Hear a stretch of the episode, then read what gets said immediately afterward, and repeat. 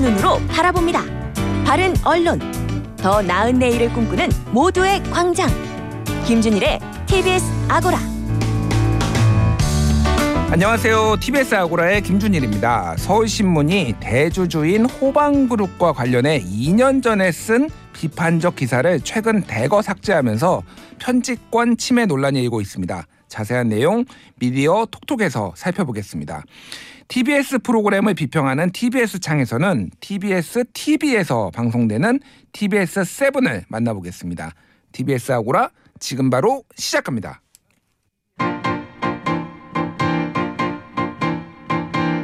미디어 톡톡. 이번 주 화제가 된 미디어와 저널리즘 이슈를 풀어봅니다. 미디어 톡톡 아고라의 강력한 민정 라인 정상근 기자, 민동기 기자 함께합니다. 안녕하세요. 안녕하십니까. 예. 미디어 이슈부터 살펴보겠습니다. 서울신문이 대주주인 호반그룹과 관련한 비판적 기사를 대거 삭제했다. 그래서 지금 언론계가 조금 시끄러운데 이게 좀 정확하게 어떻게 된 건가요?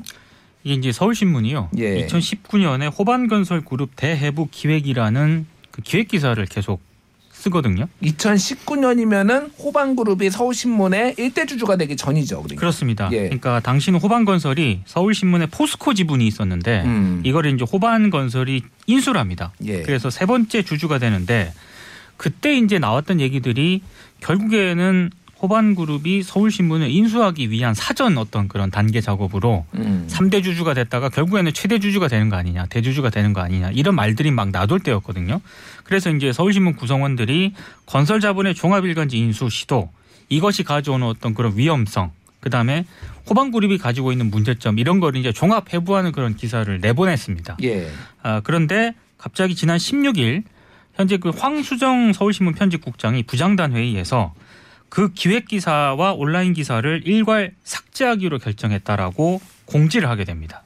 그러면 이게 지금 거의 2년 반이 지난 다음에 지금 기사를 삭제를 하는 거네요. 그렇습니다. 2년여가 지나서. 그러니까 어. 삭제 대상 기사만 그때 당시 특별 취재팀이라는 byline을 달고 이제 대부분 기사가 출고가 됐거든요. 예. 그 기사가 한 50건 정도 되고요. 그 50건 가운데 20건 정도는 저도 기억을 하는데 종이신문 있지 않습니까? 예, 예. 종이신문 일면에 배치가 됐던 그런 기사였습니다. 어. 근데 이거를 지금 삭제하겠다. 이게 삭제가 된 그런 상태인데 음. 상당히 지금 이것 때문에 파문이 좀 일고 있습니다. 그러니까 좀 쉽게 설명을 하면은 그때는 우리의 대주주가 아니었기 때문에 비판을 할 수 있었는데 우리의 일대 주주 회장님이 되셨으니 회장님의 심기를 거슬릴 수가 없어서 삭제했다. 뭐 이렇게 이해를 해도 되는 건가요? 편집국 차원에서 삭제를 했다기보다는 예. 아무래도 지금 대주주가 호반 그룹 회장이잖아요. 예, 예. 그러다 보니까 그 윗선에 의한 지시에 의해서 삭제를 한 게 아니냐고 서울신문 기자들이 지금 의심을 제기하고 있는 상황입니다. 그렇군요. 어, 이 정도면은 일단은 그 서울신문 편집국에서는 난리가 났을 것 같은데 어떻게 됐나요, 지금? 민동기 아니 전상 기자님? 네, 뭐 서울신문에 이제 기수배 성명이 나오기 시작했습니다. 예, 예. 기수배 성명이 나와서 어 46기, 47기, 48기 그리고 51기 그리고 52기 이렇게 기자들이 성명을 냈는데요. 음. 어, 52기 기자들 같은 경우에는 이 수개월에 걸쳐서 출고한 기사 수십 건을 삭제하면서 이 편집국 기자들과 공론 과정을 전혀 거치지 않았다. 그러니까 일방적이었다. 이렇게 비판을 했고 어 그리고 51기 기자들 같은 경우에는 이 몇 달간 수많은 기자들이 함께 쓴 기사를 이렇게 모조리 삭제하고 한마디 말도 없다라고 얘기하면서 이 편집권 침해가 아니라는 이 편집국장의 말에 독자들이 동의하겠느냐 이렇게 좀 따져 묻기도 했습니다. 음 그렇군요. 이거에 대해서 김상열 서울 미디어 홀딩스 회장이 직접 어, 입장을 밝혔다면서요. 네, 그 호번그룹 창업주죠. 이 김상열 회장이 직접 또 이 서울신문 사내 게시판에 글을 썼더라고요. 예. 어, 이 김상열 회장의 얘기는 그 한마디로 정리하면 그 기사들이 사실이 아니다라는 겁니다. 아 사실이 아니다. 네, 사실이 아니기 때문에 뭐 내부 논의 끝에 이제 삭제하기로 했고 어, 누구라도 원한다면 그게 사실이 아니라는 걸 본인이 증명을 해줄 테니까 만약에 그게 사실로 드러난다면 기사 다 살려놓겠다 이렇게 얘기를 했습니다. 아니 근데 50건의 기사가 다 사실이 아닌데 어떻게 나갔나요? 그러면 난 아니, 이게 잘 그러니까 이해가 안 되는데. 그 말이 예. 지금 서울신문 구성원들 입장에서는 굉장히 모욕적일 수도 있는 게요. 어. 기사라고 하는 게 더더군다나 시리즈 연재 기사입니다. 기획 기사. 예, 예. 그게 일면을 통해서 한 50건, 그러니까 일면 포함 기사해서 예. 한 50건 정도 된다는 건데 그게 다 나갔다는 얘기는 예. 취재 기자, 중간에 뭐 부장, 그리고 부국장, 국장 다 오케이를 해서 나갔다는 거잖아요. 예, 예. 그럼 그 기사를 승인한 데스크들이나 기자들은 다 지금 책임 물어야 되는 그런 상황이거든요. 어. 그 말이나 저는 똑같다고 생각을 그러게요. 하는데 예. 지금 그 그런 부분에 대해서 아무리 지금 대주주 회장이지만 음. 어 그건 굉장히 심각한 발언인 거죠. 그러게요. 이 관련 기사들의 내용이 어떤 거였냐면 이제 편법 승 편법 승계 그리고 어 부당 내부 거래 좀 이런 것들이었어요. 그러니까 이게 아. 공정거래법상 좀 문제가 될 소지가 있는 내용들이었거든요. 예, 예. 어, 그래서 기사가 나온 이후에 실제로 이제 공정거래위원회에서 조사를 하고 있습니다. 어, 음. 호반건설 의혹 전반에 대한 조사를 하고 있고, 어, 그리고 공정위 내부에서는 이제 징계 쪽으로 좀 가닥이 잡혔다 이런 얘기도 나오고 있는데, 음. 어, 그런데 이 정작 서, 그 호반건설의 이 회장은 어, 다 사실이 아니다라고 얘기를 하고 예. 어, 사실상 일방적으로 기사를 삭제를 한 거죠. 한 가지 조금 우려가 되는 거는 예, 예. 그 기수별로 기자들이 이제 성명을 발표를 했거든요. 음. 그런데 지금 서울신문 데스크들이 배우가 누구냐, 누가 주동을 하고 있는 거냐. 아, 기, 이 기수 성명 발표에 대해서 기자들의 기수 성명 발표에 예. 배우가 있는 것으로 의심하는 듯한 그런 발언을 데스크들이 하고 있다라는 기사가 이미 나왔고요. 어. 네. 그리고 또 하나는 곽태현 서울신문 사장이 있거든요. 예, 예. 이 곽태현 서울신문 사장이 어, 편집권 침해 이 연서명에 대해 연서명에 대해서 어, 경고한다. 두 번 기회는 없다. 그러니까 이게 지금 이 무슨 뭐에 대한 경고냐면 예. 지금 호반이 최대 주주인 회사에서 기사가 그대로 그러니까 호반에 대한 어떤 비판을 했던 그런 기사가 음. 그대로 남아 있는 게 온당하다고 생각하냐 음. 이런 어떤 또 인식을 좀 드러냈거든요. 음. 아, 그러니까 지금 분위기상 아, 기자들이 기수별 성명을 발표를 하고 있지만 대주주는 물론이고 서울신문 사장이 보인 입장 같은 걸 봤을 때 음. 뭐 기사를 뭐 다시 복구한다거나 이럴 가능성은 현재로서는 굉장히 희박하다 이렇게 보여집니다. 그러니까 보통 일반적으로 이런 거 뭐 기사 검열 이런 게 논란이 될 때는 기사가 나가기 전에 이를테면 내부에서 뭐 이를테면 이거 이 부분을 삭제하라거나 수정 지시가 있는 거고 기사가 나가자마자 삭제되는 경우 이런 거는 제가 봤는데 기사 나간 지 2년 반 지났는데 이렇게 대거 삭제하는 거는 솔직히 저는 20년 동안 처음 봤습니다 이런 거를. 그렇죠. 사실 한국 언론의 문제점 중 하나로 지적되는 게 이 과거 오보에 대해서 잘 인정을 안 하고 또 사과를 안 한다는 면이 예, 있는데 예. 어, 그런데 이거 같은 경우는 딱 이제 오보라고 보기 명확하기 어려운 상황임에도 불구하고 음. 어, 갑자기 이렇게 2년 반이나 지난 기사가 이제 대거 삭제가 됐다는 건 어, 어떤 의도가 개입된 것이라고 볼 수밖에 없는 거죠. 그러니까 이게 그렇지. 약간 전조 현상이 있긴 했습니다. 예, 예. 일단 호반그룹이 서울신문 대주주가 됐을 때 아, 사주라고 봐야겠죠. 이제 최대 주주라고 봐야 되는데 음. 최대 주주와 관련된 동정 기사가 음. 아, 좀 많이 등장을 했습니다. 예. 예, 그것 때문에 굉장히 서울신문이 좀 약간 좀 대주주가 바뀌더니 그런 쪽으로 좀 변화한다라는 그런 의심을 샀거든요. 음. 그런데 방금 이 삭제한 기사 있지 않습니까? 예. 이 삭제한 기사를 서울신문 홈페이지에 별도로 음. 별도 섹션으로 분류를 해놨어요. 아. 근데 갑자기 그게 기사가 삭제되기 몇 달 전에 그 섹션을 사라집니다. 섹션. 그렇게 되면은 검색어로 찾기 전에는 잘 보기가 힘들죠. 그렇죠. 경우는. 예, 예. 예. 그래서 기자들 외부에서 이제 문제 제기를 했을 때 예. 아니 기사를 삭제한 것도 아닌데 기사 검색하면 나온다. 예. 이게 이제 서울신문 편집국의 해명이었거든요. 아. 근데 그 단계 다음에 이제 기사 삭제가 된 거죠. 네. 음. 그렇군요. 이게 사실 그래서 지금 건설사들이 언론사를 인수하는 것이 꽤 오래된 건데 최근에 굉장히 강화되고 있어요. 지금 얘기했던 이 어, 중흥, 아, 호방그룹. 호방그룹 같은 경우에는 전자신문도 인수, 어, 네. 대주주로 있어서 제가 듣기로는 전자신문이 아마 프레스센터로 지금 이전한다라는 얘기를 들었습니다. 그래서 같이 이제 서울신문하고 같이 있는다는 얘기도 있고 또 중흥건설 같은 경우에는 헤럴드 경제를 아마 얼마. 전에 인수했죠. 인수를 했고 그 외에도 뭐 부영그룹은 한라일보와 인천일보의 최대 주주고 그리고 태영건설은 알- 알다시피 SBS하고 강원민방 지원, KNN, 부산방송 뭐 이런 데도 지분을 가지고 있다. 이렇게 건설사들이 아무래도 인허가 과정에서 어, 어, 언론사를 이용을 해가지고 좀 더 사업을 용이하게 하기 위해서 사실 이런 것들 많이 하잖아요. 그렇죠. 이 호반건설 같은 경우에도 과거 이제 KBC 광주 방송을 소유를 하고 있었는데 음. 이 호반건설이 이제 대, 대기업 집단이 되면서 방송사를 소유할 수가 없게 됐습니다. 예. 그래서 광주 방송을 놓아주고 아마 이제 다른 언론사를 물색을 하다가 음. 이 서울신문이 레이더에 걸린 것 같은데 근데 과거 이제 광주 방송의 대주주로 있을 때도 이 광주 방송에 참 논란이 많았었어요. 예, 예. 그러니까 광주 방송이 이제 사옥을 이제 호반 건설이 짓기로 했는데 음. 어 그곳이 이제 큰 건물이 들어오면은 앞에 이제 교통망이 거의 마비가 될 수준으로 좀 도로망이 잘 갖춰지지 않은 곳이어서 아. 광주에서 이- 그 허가를 해 주지 않았거든요. 예, 예. 어 그랬더니 이제 광주 방송에서 그 관련돼서 이제 광주시를 비판하는 기사를 예. 네, 보도를 좀 잇따라 낸 적이 있었죠. 그러니까 그렇군요. 이 건설사들이 언론을 소유해서 언론을 활용하는 방식이 좀 이런 형태 인것 아닌가. 예. 좀 그런 겨- 사례들이 굉장히 좀 많거든요. 그렇군요. 좀 문제가 좀 되고 있습니다. 예. 그래서 이번 사태는 아마 좀 지켜봐야 될 것 같으네요. 그러니까 이게 지금 어, 서울신문 내부에서 이 문제를 어떻게 풀지 이게 이 소위 말하는 자본의 언론의 어떤 간섭이 어떤 뭐 기준점이 될 수도 있겠다 이런 생각이 좀 드네요. 네, 뭐 외부에서는 뭐 지켜볼 수밖에 없는 상황이긴 합니다만, 예. 근데 서울신문 구성원들은 뭐 더 이상 지켜볼 수 있는 수준은 아닌 것 같아요. 그러니까, 그러니까 이게 서울신문 호반건설이 대주주가 된 이후에 계속해서 선을 좀 그 점점 그어왔거든요. 이 처음에는 이제 사장을 임명할 때 좀 친호반 인사를 임명을 했고 음. 또 편집국장 임명 과정에서 그랬고 그리고 편집국장과 정치국 부장의 갈등 관계에서 정치부장이 일방적으로 경질이 됐고 예. 그리고 아까 말씀하셨던 이 카- 호반건설 기사에 대한 카테고리가 삭제가 됐고 이렇게 조금씩 조금씩 편집권 안으로 들어오는 시도들이 있었는데 음. 그때마다 서울신문 구성원들이 가만히 있었단 말이죠. 예. 어, 물론 이제 모두 다 가만히 있었던 건 아니었겠지만 음. 어, 큰 소란 소란 없이 이것들이 넘어갔었어요. 그리고 나서 음. 이제 결국 어, 이렇게 대거 기사를 삭제하는 일까지 벌어진 상황이란 말이죠. 예.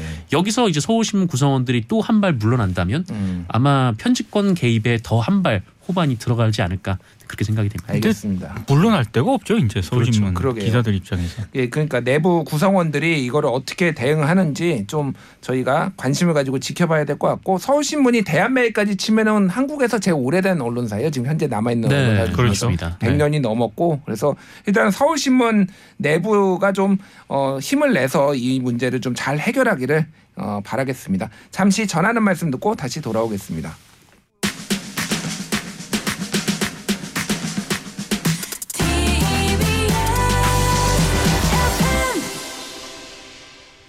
미디어 비평 프로그램 TBS 아고라 저는 김준일이고요. 오늘 미디어 독특은 민동기 정상근 기자와 함께하고 있습니다. 기억해둘 good news 꼬집어줄 bad news 선정해 보겠습니다. good news 좋은 뉴스 오늘 어떤 뉴스인가요, 정상근 기자? 네, 아, 참 내용 자체는 참 말문이 턱 막히는 기사인데요. 예. 어, 제목이 이제 MBC 보도입니다.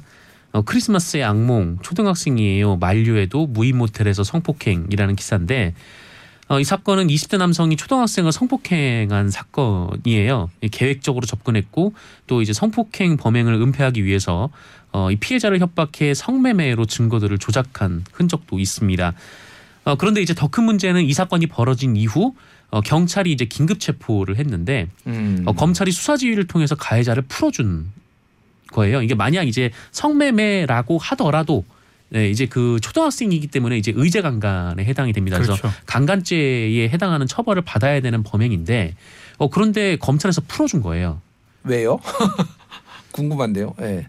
다들 그걸 궁금해합니다. 다들 그걸 궁금해하고. 예. 근데 검찰에서 얘기했던 거는 이제 뭐 사안이 중하지 않고 아. 네, 뭐 그렇게 판단을 했다라는 거예요. 그 자체가 이해가 안 갑니다. 구속 수사를 하는 게 아니라 불구속 수사를 하겠다라는 게 검찰의 입장이었던 건가요? 네, 그러니까? 네, 그렇습니다. 아. 그래서 필요하면 구속영장을 쳐라라고 경찰 측에 얘기를 했다라고 하는데 예. 또 그렇게 풀려난 이후에 또 경찰에서도 별다른 조치가 없었습니다. 어. 경찰에서도 바로 구속영장을 이제 신청을 하든가 했었어야 되는데 예, 예. 어 그래서 이제 MBC가 보도를 했고요. 그 MBC 보도가 나온 이후에 어, 이 가해자에 대한 구속영장이 결국 이제 신청이 됐는데 사건이 발생하고 거의 한 달 만에 구속영장이 신청이 됐습니다. 음. 그래서 이 사건 자체는 굉장히 좀 분통 터지고 좀 있어서는 안 되는 사건이고 굉장히 좀 배드 뉴스인데 근데 다만 이제 MBC가 이 보도를 여러 건을 했어요. 뭐 그날도 음. 한두 건 정도 했고 그 다음 날도 했고 그 다음 날도 했고 계속 지속적으로 아. 이 뉴스를 보도를 했거든요. 예, 예.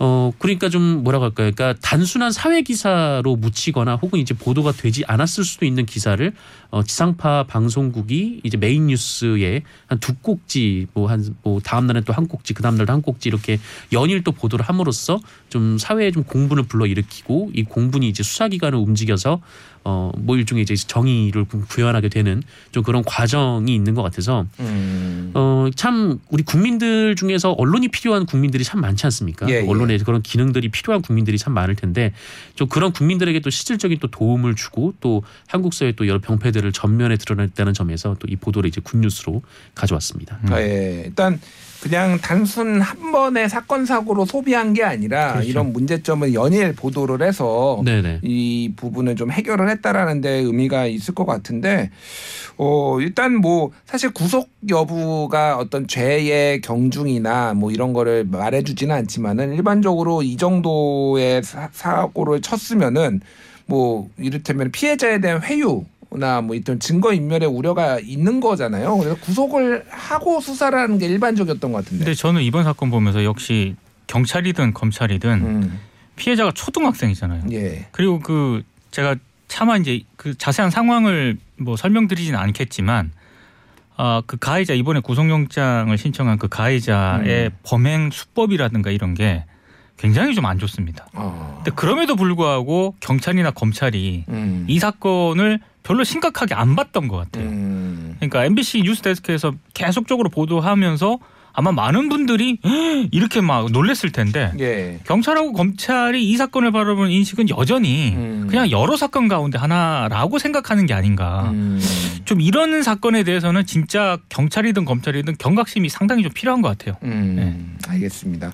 그 어떻게 보면 우리 모두에게도 해당되는 거예요. 워낙 많은 뉴스를 보다 보니까 또 음, 무뎌질 수가 있는데 맞습니다. 정말 그런 것들을 또 다시 한번 사안의 중요성을 환기시키고 생각해 보는 것도 중요한 것 같습니다. 자, 민동기 기자가 뽑은 굿뉴스 어떤 건가요? 저 동아일보가 1월 17일자부터 이제 계속 그 기획 기사를 쓰고 있거든요. 제목이 이제 큰 제목은 공존 그들과 우리가 되려면 이런 어, 제목의 기사입니다. 예. 아, 외국인 노동자들에 대한 그 기사일 수도 있고 그리고 다문화 가족에 대한 어떤 그런 기사일 수도 있습니다.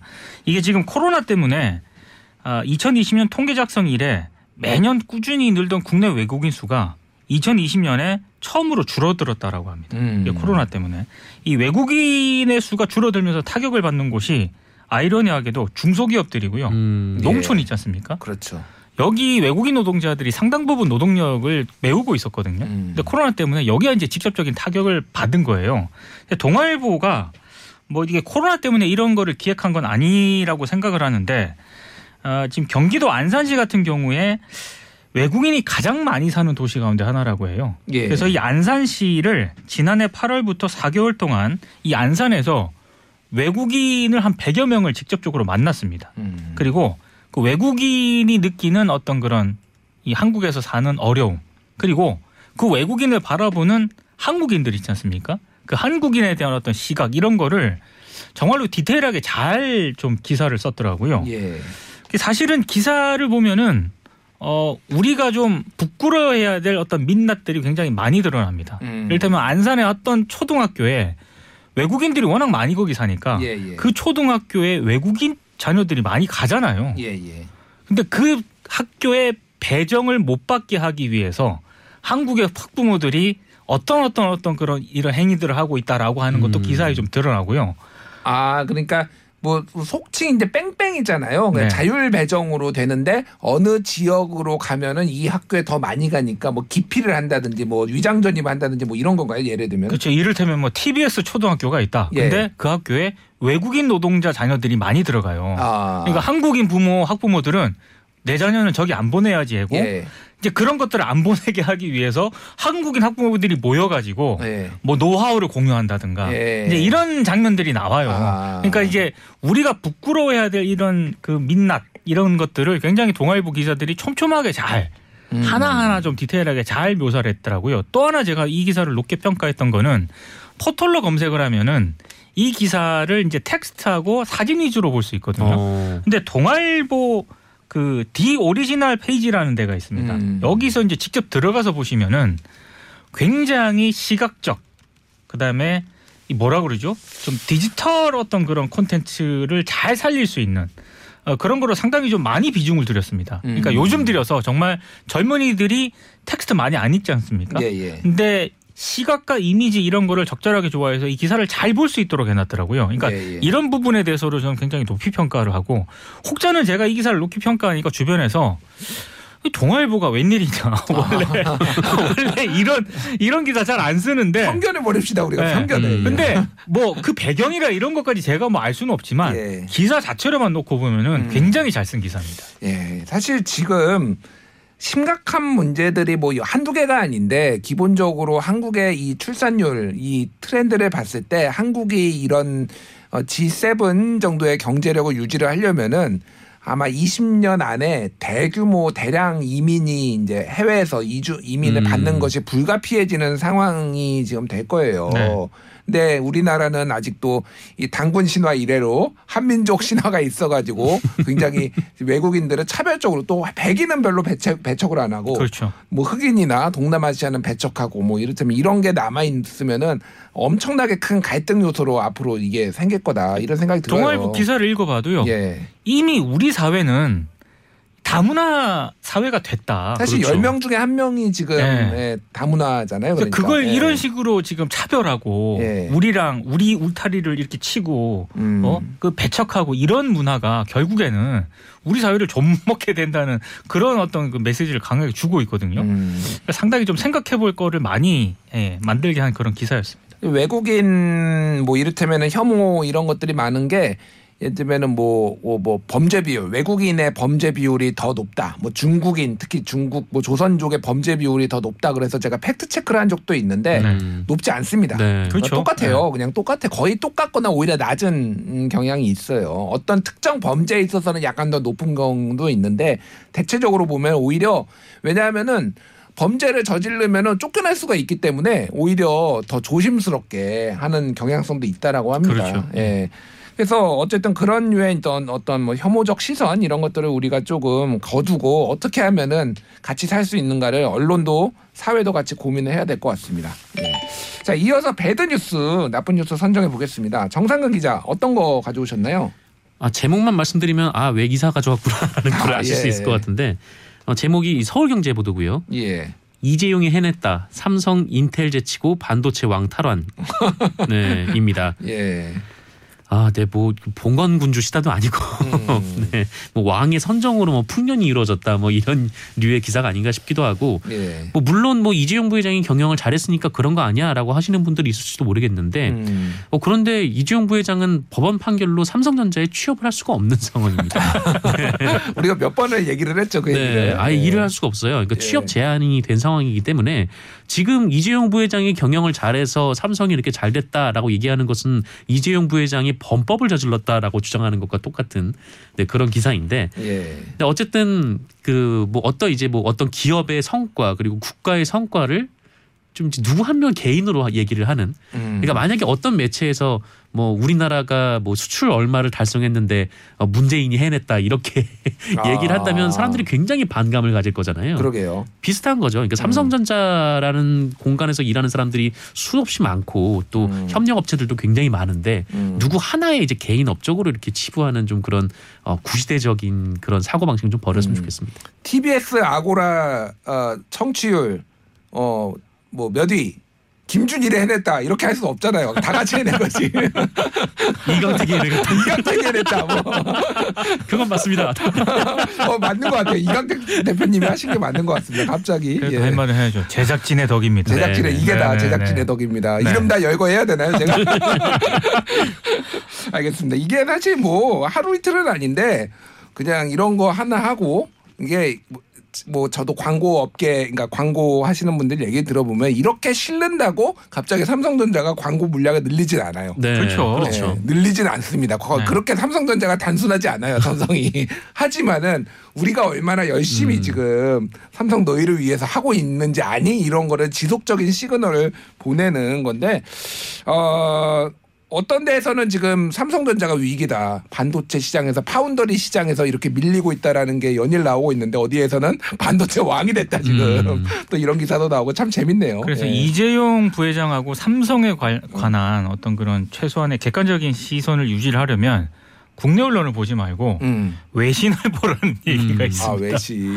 예. 외신은 그래도 예. 어, 삼성이라든가 이런 기업에 대해서 굉장히 좀 냉정하게 좀 보잖아요. 어, 그러니까요. 예, 그래서 외신을 보라는 얘기가 있는데 그 자체가 언론 구성원들한테는 부끄러운 일이죠. 음. 예. 삼성이나 이재용 관련 기사 한국 언론 기, 내보내는 기사는 못 믿는다는 얘기잖아요. 음. 예, 이런 얘기를 들을 정도로 지금 상당히 심각한 수준입니다, 진짜. 그래서 뭐 국내 상황을 잘 알려면은 민족정론지 뉴욕타임스하고 BBC를 보라고 그런 얘기가 있죠. 음. 예 그런 얘기들이 있습니다. 어쨌든 특정 사안에 있어서 너무 왜 이 사안에만 이렇게 보도를 하는지 좀 아쉬운 부분들이 있는데 현실은 이해를 하지만은 그래도 조금 더 좀 공정한 보도를 하기 위해서 노력을 해주셨으면 좋겠어요. 자 민동기 기자가 골라온 나쁜 뉴스 어떤 건가요?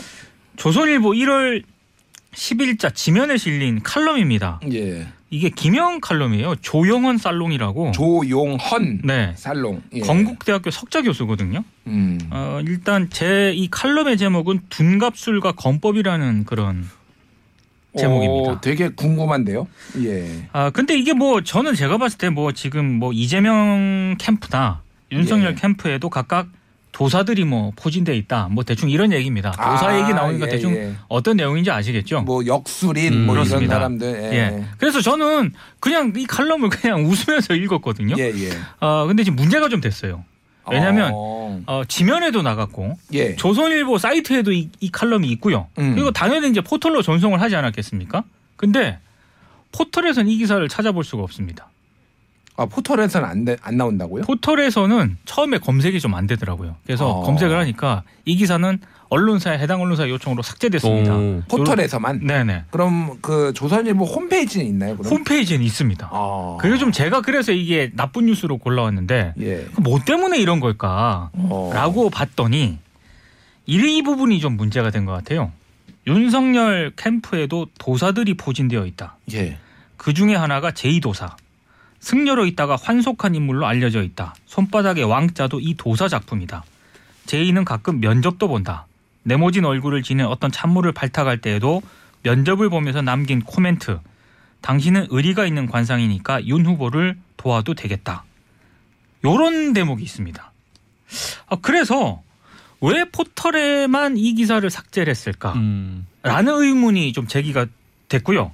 조홍천 민주당 의원 같은 경우에는 이 부분을 언급을 하면서 결국에는 윤석열 캠프의 이 부분 때문에 조선일보가 요즘 칼럼이라든가 기사는 대부분 포털로 보잖아요. 예. 사이트로 직접 가서 보지는 않지 예. 않습니까? 그래서 사람들이 볼 수 없도록 음. 포털에 전송한 기사는 삭제라고 예. 지면에 나갔으니까 사이트에는 아, 있어야 되지 않습니까? 그러니까요. 조선일보 사이트에는 그대로 둔 게 아니냐라는 음. 의혹을 지금 제기를 하고 있는 거죠. 그렇군요. 네. 서울신문보다는 양심적이네요. 서울신문은 아예 기사도 날렸는데 그래도 본인 온라인에는 남겨놓은 거였잖아요. 저는 제가 왜 이 기사를 나쁜 배드 뉴스로 꼽아왔느냐? 예. 아니 포털에서 기사를 삭제하고 이런 조치들이 있잖아요. 예, 예, 그렇죠. 지면에 분명히 나갔기 때문에 음. 그러면은 왜 그랬는지를 음. 맞아요. 최소한 독자들한테 설명은 해줘야죠. 음. 그래서 이런 이런 부분이 뭐 문제가 될 것 같다라거나 아니면 이런 이런 부분은 좀 뭐 과한 측면이 있었던 것 같다 이런 최소한의 설명이 있어야 되는데 아무런 설명이 없었습니다. 음. 조홍천 의원이 자신의 페이스북에서 어? 이 칼럼 포털에 검색이 안 되는데 라고 쓰기 전까지는 몰랐던 거예요. 어. 아니 근데 저는 이게 좀 궁금한 게 제2도사라고 하면은 이게 지금 최근에 얘기했던 건진법사인 건가요? 아니면 그 전에 있었던 천공스승인가요? 아니면은 제3의 인물인가요? 왜냐면은 어느 분도 제2가 아니에요. 아 그러네요. 예. 아 저희가 또 있는 건가 그러면? 조홍천 의원의 추정에 따르면 예, 예. 그 제의가 아무래도 건진법사가 아니겠느냐. 아, 아, 왜냐, 건진법사가 아니에요. 왜냐하면 예. 그 건진법사의 성이 아 전씨입니다. 조씨, 아 전씨, 전시. 전시입니다. 예. 아. 제가 이렇게 또 얘기하니까 예. 제 주변에 언론계 사람들이 좀 있지 않습니까? 예. 그거는 이제 한국식으로 이 전을 제이라고 쓰지 예. 어. 정확하게 따지면 원래 C다. CH다. 그렇죠. CH 뭐 모르겠습니다. 이거 어떻게 하는 아, 전 그래- 씨한테 물어봐야 그래서 되겠네요. 아무튼 예. 그 제이가 누구냐를 두고 아. 어, 언론계에서 이런저런 지금 추정만 지금 나오고 있는 상황인 거죠. 아 네. 그렇군요. 네, 좀 약간 코미디긴 하네요. 이거 자체가. 그러니까 조선일보가 이를테면 윤석열 후보에게 좀 더 우호적인 거는 우리 뭐 대한민국이 모두가 아는 건데 네. 네. 이렇게 조금 아예 뭐 실지를 맞던지 시, 실지를 말던지 그러면은 예. 이게 제가 봤을 때 예. 이게 기명 칼럼이잖아요. 예, 예. 더더군다나 외부 칼럼이거든요. 음. 그러다 보니까 아무래도 필지인과 얘기도 좀 해야 되는 측면도 예. 있는 것 같고 음. 여러 가지를 종합해서 이런 이, 이게 약간 타협점을 맺은 게 아닌가 싶긴 해요. 예. 하지만 독자 입장에서는 굉장히 황당하다. 어쨌든 제의는 그렇다고 치고 이 도사도 지금 국민의힘 대- 선대위에는 법사와 스승은 있는데 도사는 지금 없는 걸로 팩트 체크를 좀 해보자면은 음, 법사 스님은 어, 스승은 있는데 어쨌든 참 이번 대선이 역대급이다라는 생각이 많이 들어요. 네. 이런 뭐 각종 녹취록과 어 무슨 도사 무슨 뭐 역술인 이게 난무를 하고 뭐 소 가죽을 벗겼네 안 벗겼네 뭐 이런 얘기가 나오고 정말 아 정말 이런 대선이 또 있을까 생각도 듭니다. 근데 예. 요즘 뉴스 수용자들이 어떤 분들입니까? 이걸 포털에 전송한 걸 또 삭제한다고 음. 못 찾아내는 분들이 아니고 다 그러니까요. 구글링 하거든요. 음. 그리고 이 둔갑술과 건법이라는 제목만 쳐도요. 예. 그냥 두루룩 나와요. 그러니까요. 저희가 아무, 아무 의미 없는 지금 행- 행동을 한 저희가 거예요. 이거를 다시 다루는 이유는 한 번 다 검색해서 한 번 더 보시라고 저희가 네. 한 겁니다. 알겠습니다. 이렇게 얕은 수로 뭔가를 넘어가려는 언론사들의 모습 보기 좋지 않습니다. 정정당당 하게 하시길 바랍니다. 자, 지금까지 미디어 톡톡 민동기 정상근 기자와 함께 했습니다. 감사합니다. 고맙습니다.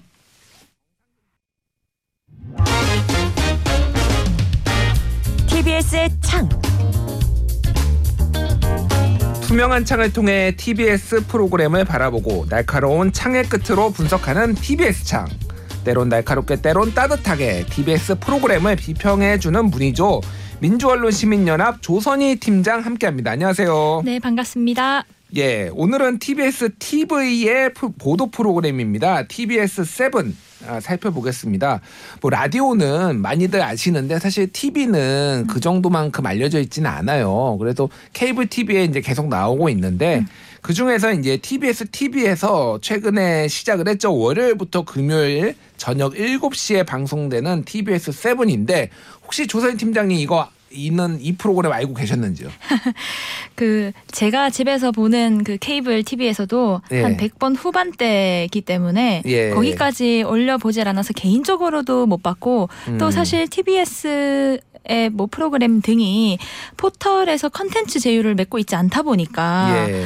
어 저는 아무래도 저 포함해서 한 국민 10명 중 한 8분은 포털로 사실 보시잖아요. 뭐 네. 일곱 명 여덟 명요 정도 네, 되죠. 네. 예, 예. 근데 이제 포털에서 보이지 않다 보니 아무래도 좀 접하기가 어려웠고 또 저희는 음. 어, 기사를 안 본다고 하면 아주 둘째 가라면 서러운 민원련인데도 불구하고 예. TBS 7을 아주 어, 본 적이 없다는 게좀 예. 내심 아쉽기도 하고 좀 어, 실망스럽기도 하고 스스로에게 그랬습니다. 음, 알겠습니다.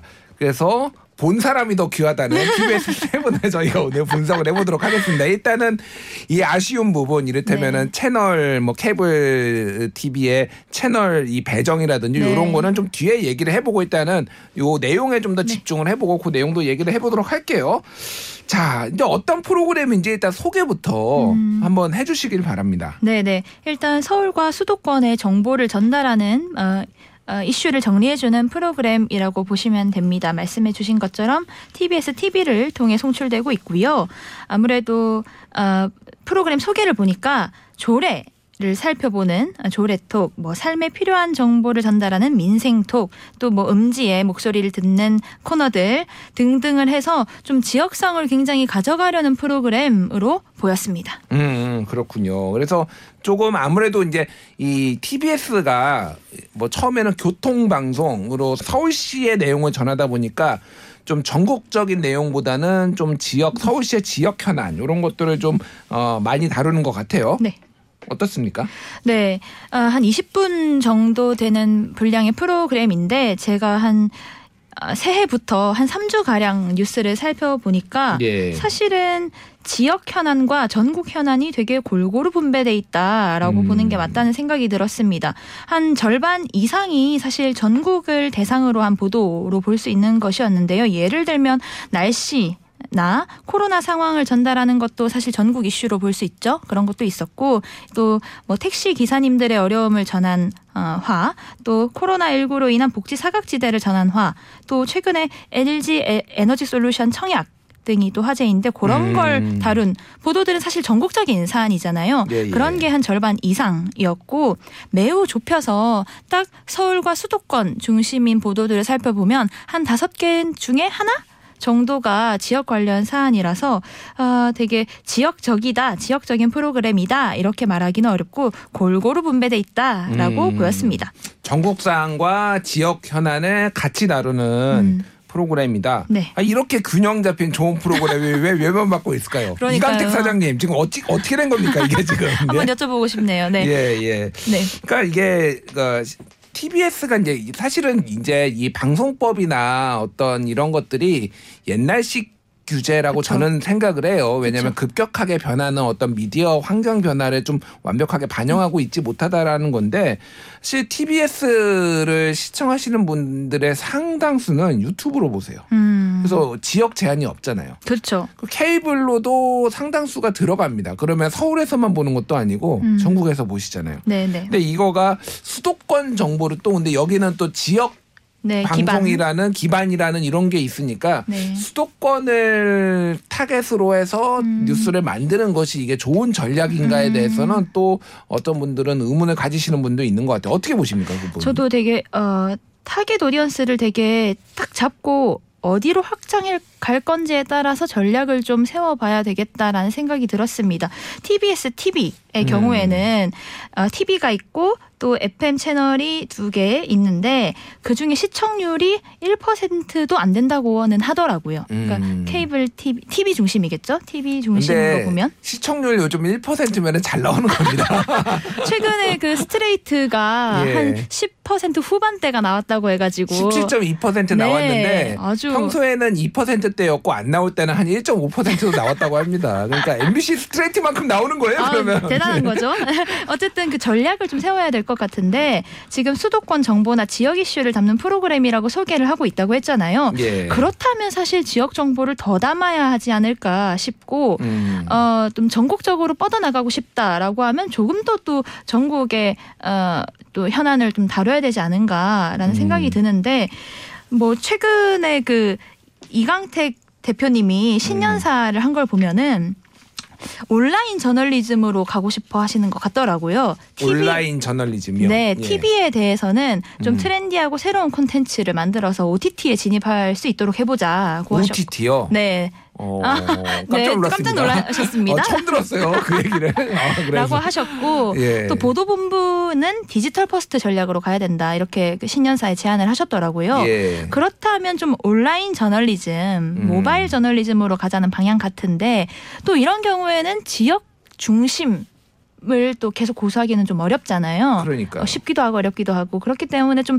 전략적 고민이 많이 필요하겠다 그런 생각이 들더라고요. 음, 어느 방향으로 가야 될지 일단 TBS 내부에서 갈팡질팡한다 이런 느낌을 좀 받을 수도 있을 것 같아요. 네, 네. 아무래도 프로그램에서는 그렇게 지역을 중심으로 지역성을 굉장히 띄려고 하고 있는데 또 어, 전반적인 경영진들의 마인드는 또 어떨지 모르니까 음. 거기서 좀 혼란이 오는 게 아닌가 싶었어요. 예. 근데 그 지역 방송을 만약에 천명을 한다면 지역 방송 하면은 많이 보긴 합니까? 근데 어, 지역 방송을 많이 보시진 않지만은 음. 그럼에도 불구하고 지역 방송에 대한 시청자분들의 만족도 연구 등을 좀 살펴보면 예, 대부분 비슷한 경향을 보이세요. 지역민들은 주요 지역 정보를 획득하는 매체로 지역 방송 뉴스를 선호하는 편이긴 하더라고요. 아, 그? 경향성을 따져보면 그런데 어 그러면서도 지역 방송사가 어, 거기엔 뭐 KBS나 MBC나 SBS나 이렇게 어, 몇 개 채널이 있는데 그 방송사별로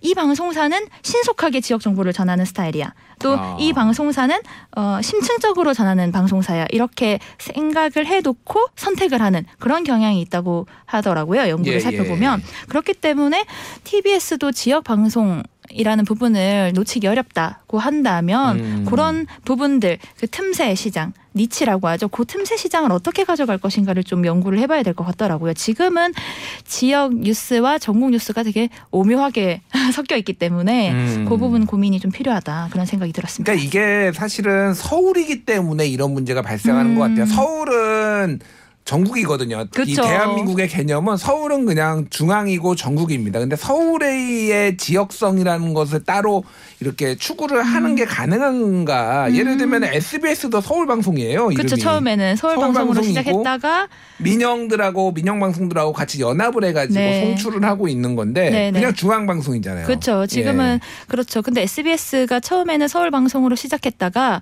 그 좀 옛날 이야기이긴 하지만 드라마 모래시계로 음. 전국 방송으로 거듭났다고 알려져 있거든요. 네. 그러니까 아니 서울에 그런 너무 재미난 드라마가 있대. 어, 나도 보자, 나도 보자 하면서 뭐 비디오를 빌려보고 그랬던 사연이 있다고 하는데 음. 뭐 그런 걸 어, 차용해서 생각해 본다고 하면 아까 그 이강택 대표님이 말씀하신 네. 뭐 OTT로의 진입 뭐 예, 하겠다 그렇게 하다 보면은 너도 나도 아 그럼 TBS가 뭐길래 우리가 예. 한번 살펴보자라고 하면서 좀 발전시켜 나갈 수도 있겠죠? 그 모래시계 얘기를 하니까 그냥 네. 좀 쓸데없는 얘기를 하자면은 모래시계가 시작할 즈- 즈음에 잠깐 보다가 제가 군대를 갔거든요. 아, 그래서 예, 그래서 사연이. 열심히 훈련소에 있고 네. 이제 뭐 자대 배치 받아서 이제 이등병이잖아요. 네. 사실 굉장히 TV를 보기 어렵잖아요. 그래서 이제 밤에 그래도 원래 자야 되는데 군인들이 다 틀어놨어요. 그래서 저도 견눈질로 이등병 때 이렇게 봤습니다. 네. 재밌었나요? 근데 아니요, 그러니까 중간에 하나도 못 보고 마지막에 나 떨고 있니? 아니면 예고편 정도 아니, 그러니까 보셨겠군요. 첫 이제 첫 가- 부분하고 마지막에 나 떨고 있니만 봤던 아픈 기억이 그걸. 보셨으면 네, 이런 방송사가 있어? 뭐 예. 하셨을 수도 있죠. 음. 그러니까요. 그래서 어 그러면 TBS도 모래시계 같은 거 하나 만들어야 되는 겁니까 지금? 제가 그렇게 말하기는 좀 어려울 것 같긴 아, 하지만 그러니까 지금 이강택 컨텐츠. 대표가 말씀하신 것도 그런 것 같아요. 어, 좀 OTT 같이 네. 전국적으로 전 세계적으로 좀 좋은 프로그램을 만들어서 이거를 전국 방송으로 이를테면은 지역 방송 음. 나가보자. 서울뿐만을 넘어서는 음. 그런 것들을 하려고 하는 건데 네. 지금 그 TBS 세븐이 거기에 만족하고 있는지에 대해서는 좀 만족스러운지에 대해서는 잘 모르겠습니다. 네, 어떻게 네, 보세요 네. 그거는? 뭐 그 그럼에도 아, 아까 말씀 주신 것처럼 음, 음. 서울이 곧 중앙이고 전국이다 음. 보니까 좀 아쉬운 부분이 있었죠. 또 지역 중심이라고는 했지만 수도권 이슈라는 게 그냥 사실 전국적인 아이템인 거잖아요. 그래서 어, 아이템이 막 대단히 새롭다 이렇게 보기도 사실 어려웠어요. 음, 뭐- 예를 들면 어떤 게 있나요?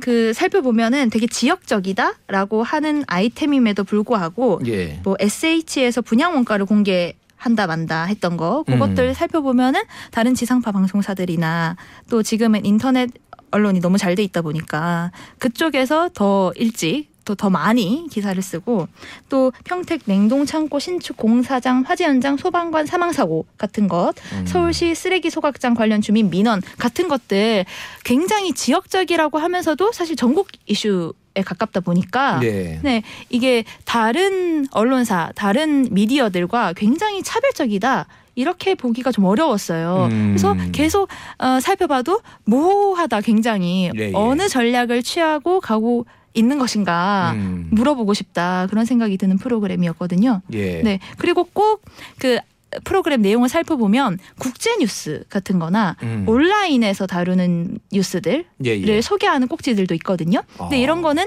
전혀 어, 방송사 지상파 방송사나 종합 편성 채널의 메인 뉴스에서는 잘하지 않고 예. 아침 뉴스에 보면 많이 하는 아침 뉴스에 네 꼭지들이에요. 아. 그러니까 이런 어, 편성의 좀네 구성이 구성. 예, 네, 이 예, 예. 구성이 어, 어떤 뉴스, 어떤 프로그램을 지금 만들고자 하는 것인가 아. 굉장히 뭔가 짬뽕돼 있다라는 음. 느낌을 굉장히 줬습니다. 너무 비판을 많이 한것 아니요, 같은데. 아니요. 비판을 할 만하고 우리는 비판하는 프로그램이니까 다만 제가 좀 변론을 좀 하자면 은 아, 네네. 재정적으로 보면은 뉴스도 많이 우리 시청, 청취자분들도 들, 어, 뭐 기사를 보셨겠지만은 서울시 출연금에 상당히 의존을 해요. 음, 그렇죠. 그러다 보니까 이제 서울시에서 출연금 비중을 줄이려고 하는 것도 있었고 그래서 네, 이번에 오세 훈 논란이 시장하고 이제 뭐 서울시 의회하고의 갈등도 있었죠. 제가 드리려는 말씀은 서울시에서 그렇게 출연금을 낸다라고 하는 거는 서울시의 뉴스를 음. 어느 정도 다뤄달라라는 뭐 요청이 직접적으로 있지 않더라도 그런 공익적인 기능을 또 담당해야 된다라는 거를 뭐 의미하거든요. 음. 네. 그 부분을 여기 보도국에서 하고 있다라고 네, 네, 이해를 네. 해야 되니까 네. 사실 굉장히 숫자가 많지 않습니다. 다른 뭐 KBS나 예를 들면 MBC 뭐 SBS에 비해서 보도국 숫자가 음. 그러다 보니까 그런 것도 담당을 해야 되니까 다른 부분에 힘을 쓰기가 좀 어렵다. 그러다 보니까 좀 어정쩡한 스탠스가 음. 나온다. 이렇게 좀 이해를 할 수가 있을 것 같아요. 제가 무슨 뭐 TBS 대변인, 대표님이세요? 대변인처럼 어, 네. 이강태 대표의 지령을 받고 나와서 지금 제가 네, 아니, 그럼에도 불구하고 예, 예. 말씀 주신 것처럼 되게 지역적이면서도 공익적이고 또 전국에 필요한 정보가 될 수 있을 만한 코너도 보였어요. 음. 네, 그 조례톡이라는 코너인데 음. 저 제가 듣기에는 좀 새롭기도 하고 또 어, 좀 유익한 정보라는 생각이 들었거든요. 조례 톡이요. 네, 조례에 대해 서울시의 조례에 대해서 얘기를 해본다라는 거죠. 네? 서울시와 경기도 수도권의 조례에 아, 대해서 이야기하는 그렇군요. 일단 뭐 얘기가 나왔으니까 어, TBS 세븐에서 방송된 조례톡 리포트를 한번 들어보시죠. 국가의 법률이 있다면 지방자치단체엔 조례가 있습니다. 지역 주민들의 삶과 밀접한 생활 밀착형 조례안의 의미와 내용을 살펴보는 조례톡 시간입니다. 세상을 바꾸는 새로운 출발. 오늘 준비한 조례안은 바로 이겁니다. 자, 조례를 소개하기 앞서서 일단 한국의 고령화 속도가 이제 세계 최고 수준이지 않습니까? 네. 그런데 이 초고령화 사회 대비는 아직 미진하다는 지적이 많습니다. 네, 네. 음, 그렇다면 가장 시급한 과제가 의료, 복지 서비스 확충이라는 의견에는 동의하십니까? 네, 네. 우리나라가 2021년 3월 기준으로 해서요. 65세 이상 인구 비중이 16.5%로 고령 사회 기준 한 14%를 이미 넘었습니다. 네. 그래서 고령 조례안을 발의한 김진아 경기도의회 의원 이 자리에 함께했습니다. 어서 오세요. 네, 안녕하세요. 네. 자, 이제 이 농업, 식품, 먹거리 산업도 이 네. 기후 위기를 논할 때 이제 탄소 중립을 이야기하잖아요. 근데 거기에서도 이제 자유롭지 못한 것 같아요. 이 전 세계에서 배출되는 온실가스의 상당 부분이 이 먹을거리에서 발생한다고요. 네.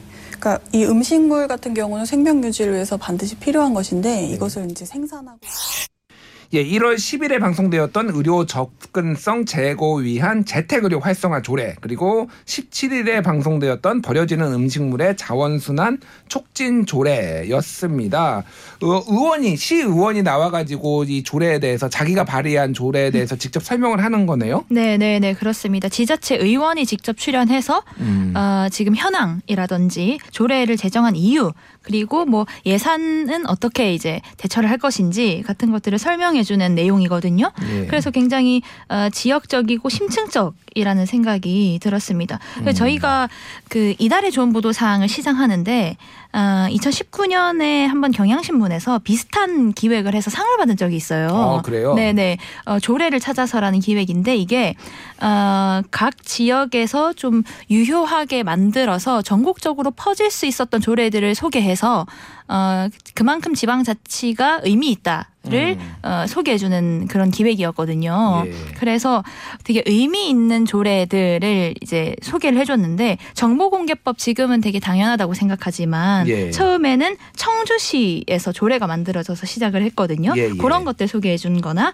음. 무상급식 관련한 조례가 처음 거창군에서 있었는데 그런 걸 소개해주는 것들을 이제 했는데 그것에 약간 후신이 아닌가 하는 생각이 들 정도로 좀 좋은 조례를 소개해 준다는 측면에서 반가웠었습니다. 음, 그렇군요. 그래서 어쨌든 사실 조례에 대해서 우리가 잘 모르지만은 보통 일반은 막 일반적으로는 사람들은 헌법 뭐 이런 거에 아, 관심이 있고 법률에 관심이 있지 조례는 잘 모르지만은 우리 일상생활에 정말 지대한 영향을 미치는 게 조례거든요. 네. 그래서 이런 것들을 어, 잘 소개하고 하는 게 되게 중요한 또 어떤 미디어의 역할이다 이렇게 볼 수가 있겠습니다. 자, TBS 세븐 아, 이거 어떻게 해야 될까요? 지금 듣다 듣다 보니까 저도 말하다 보니까 고민이 깊을 수밖에 없을 것 같아요. 네. 어, 저도 이제 서울 시민이지만 내가 서울에서 느끼는 불편함을 제보할 만한 방송사가 어디가 있을까 생각을 해보면 음, 전국 단위의 뭐 KBS, MBC, SBS 이런 것들 외에 음. 딱히 생각이 안 나더라고요. 아. 정말 딱히 이 서울 지역, 서울도 하나의 지역이라고 보면 지역 예. 중심의 뉴스 방송사가 있을까? 서울의 소리? 아 죄송합니다. 아, 이름이 서울의 소리길래. 아, 서울의 소리에 서울이 들어가니까 어, 요즘 최근에 많이 네, 화제가 핫한. 되고 있죠. 네, 네. 예, 예. 그래서 좀 그 지역 분권, 지방자치 음. 되게 중요하다고 생각하는데 예. 서울 지역민들은 서울 지역 뉴스를 도대체 어디서 봐야 하나라고 생각을 해봤을 때 TBS가 그런 역할을 할 수도 있지 않을까? 서울 지역민들이 내 어려움을 어디에 알리고 어디에 제보할까?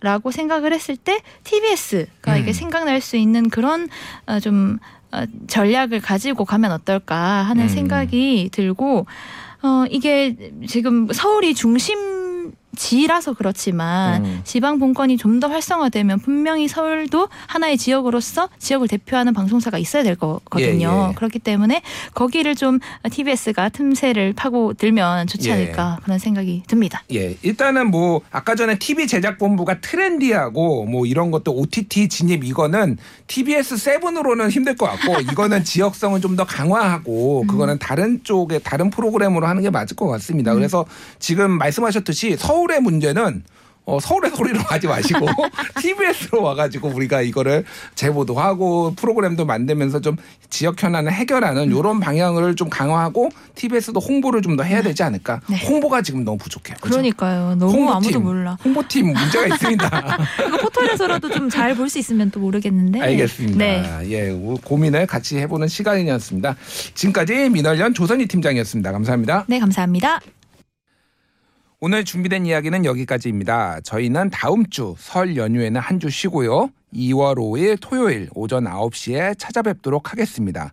즐겁고 편안한 설 연휴 보내시길 바랍니다. 새해 복 많이 받으십시오. TBS 아고라 김준일이었습니다.